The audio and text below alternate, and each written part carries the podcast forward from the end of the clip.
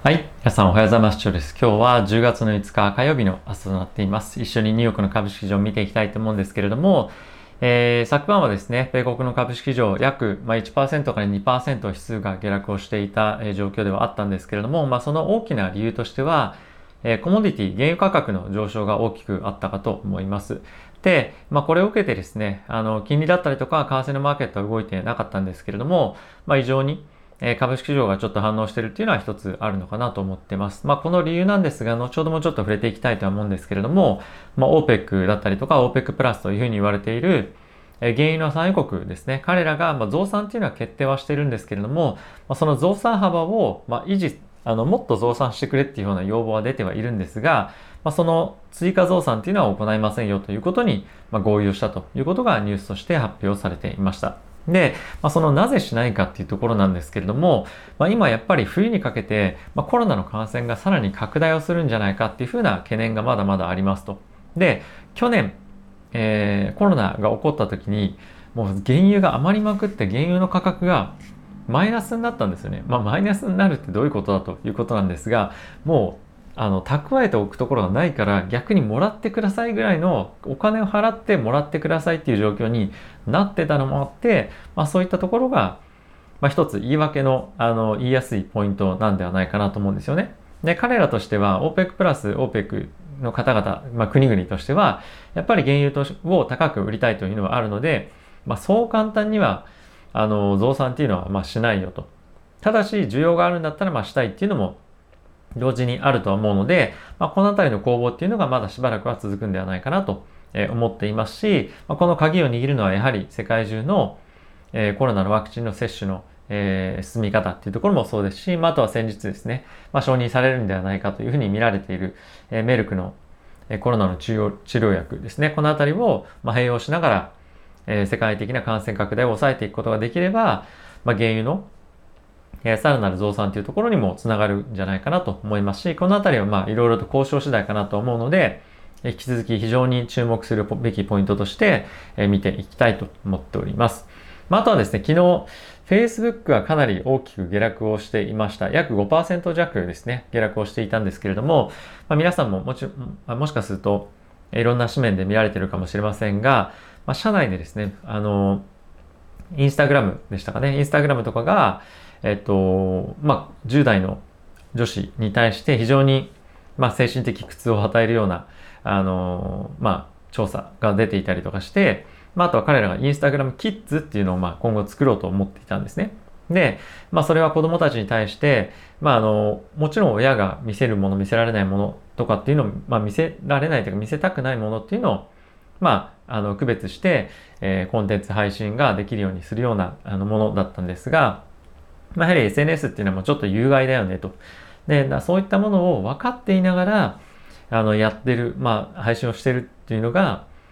あの、倫理的にどうなんだろうっていうのが、まあ、今、Facebook の中で、まあ、中でというか問題になっていて、で、もともと中で働いていた、まあ、そういったですね、あの、コンテンツの規制をするののスペシャリストとして入った人が、まあ、あの、辞めて、今、こういうホイッスル、ホイッスルブロワーっていうんですかね、のも今、あの、外部の人としてやっているんですけれども、まあ今それを、えー、Facebook が、ま、非常に責められてると。なんでそういう調査があって分かってるのに、あの、こういう開発したりとか、こういうコンテンツ出してるんだみたいのが、まあ、すごい注目されて、まあ今、やんややんや言われているような状況となってるんですね。で、ちょっとさっきニュースで速報みたいな感じで入ってきたんですけれども、まあ Twitter とかもこういった感じに、えー、もしかするとなるかもしれないというか、のも、まあ少し気にされてるみたいなのもちょっとあのあったりはしたかなと思ってます。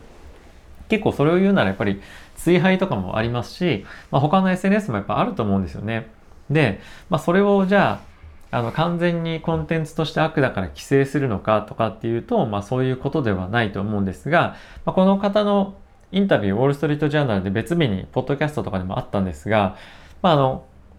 じゃあこれって本当に Facebook の、なんだろう、解体とかにじゃあつながることなのか、つなげた方がいいですか？みたいな感じで言われた時に、いや、そうは思いません。ただし、まあ、本当にいろんな、あの、プロダクトを彼ら持ってますよね。で、そこで得た、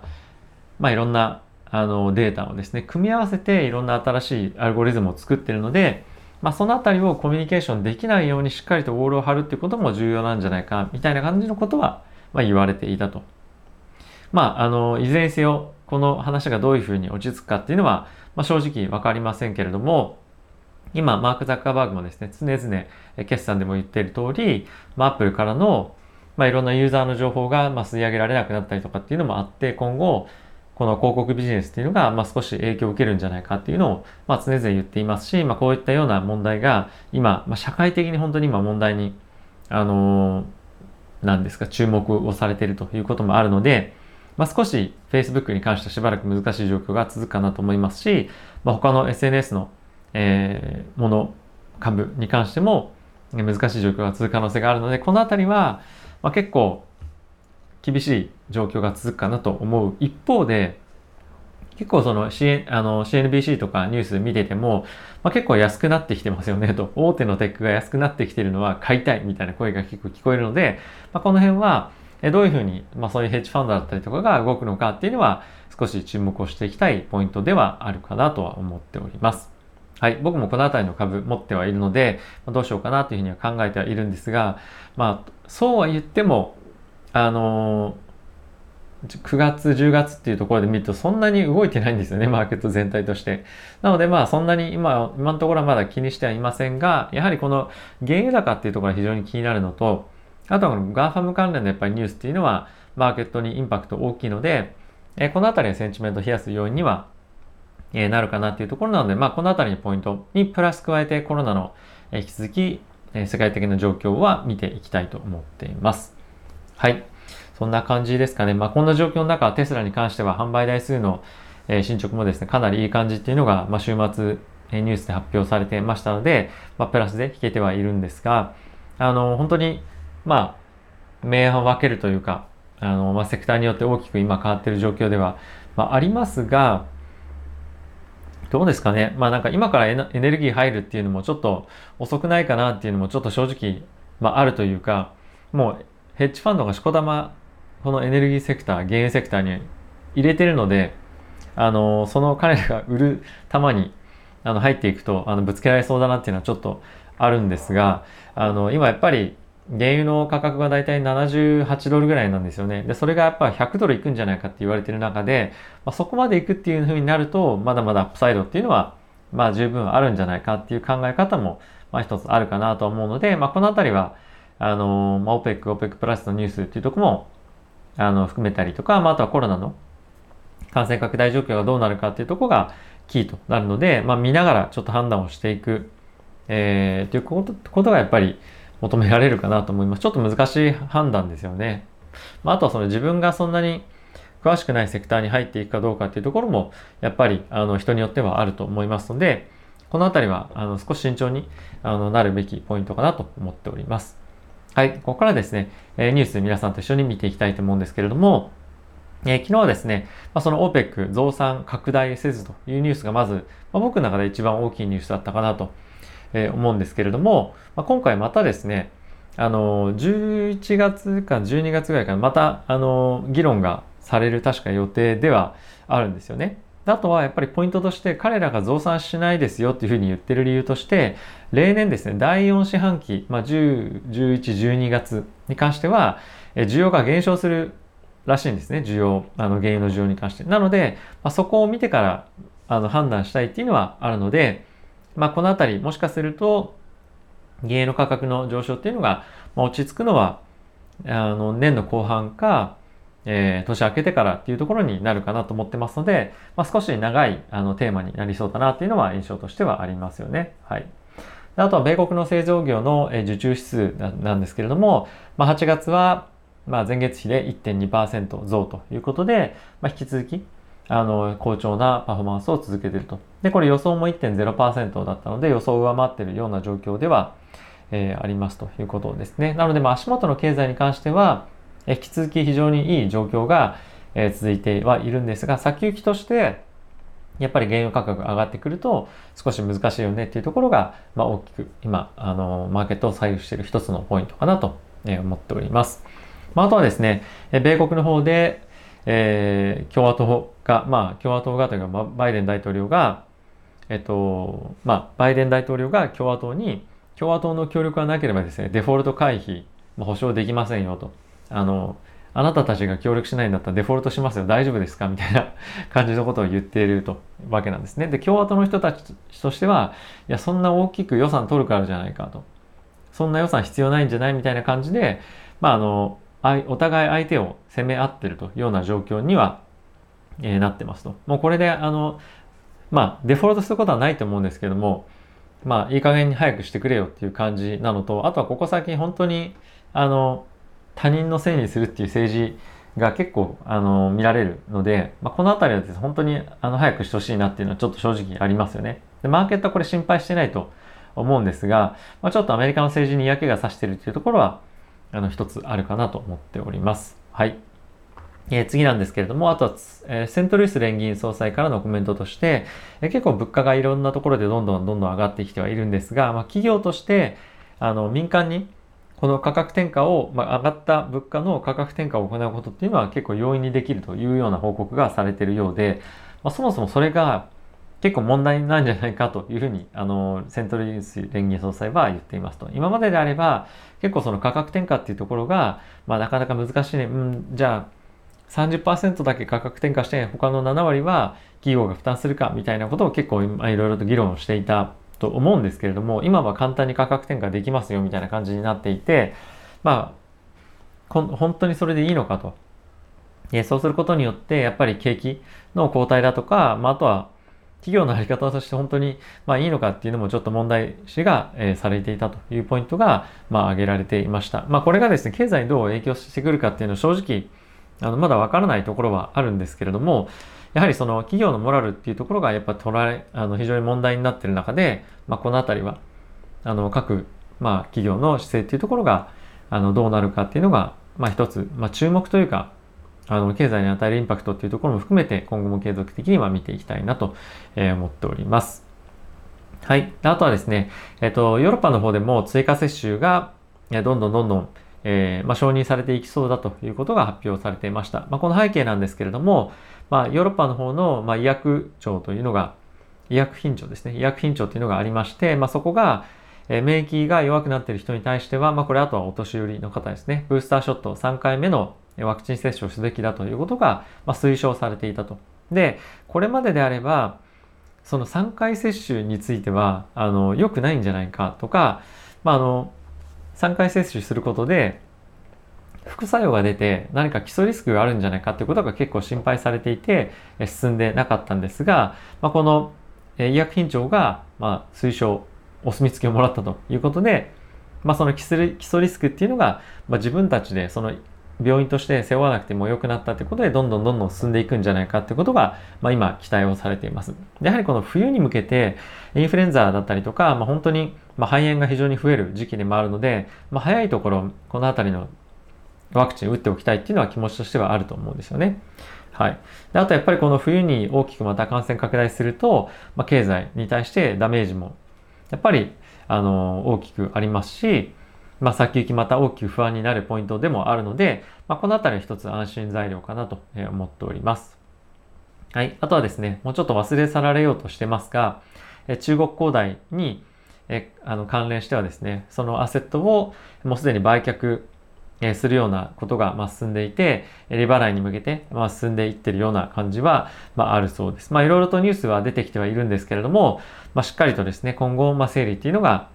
進んでいって、え、まあ、事なきを終えるというような感じに、ま、なるんじゃないかなとは思ってます。もちろん、あの、中国恒大にですね、投資をしている、あの、投資家の方は、まあ、あの、株式投資の方はダメージを大きく、あの、受けてるとは思うんですけれども、マーケット全体へのインパクトというところでは、まあ、しっかりと、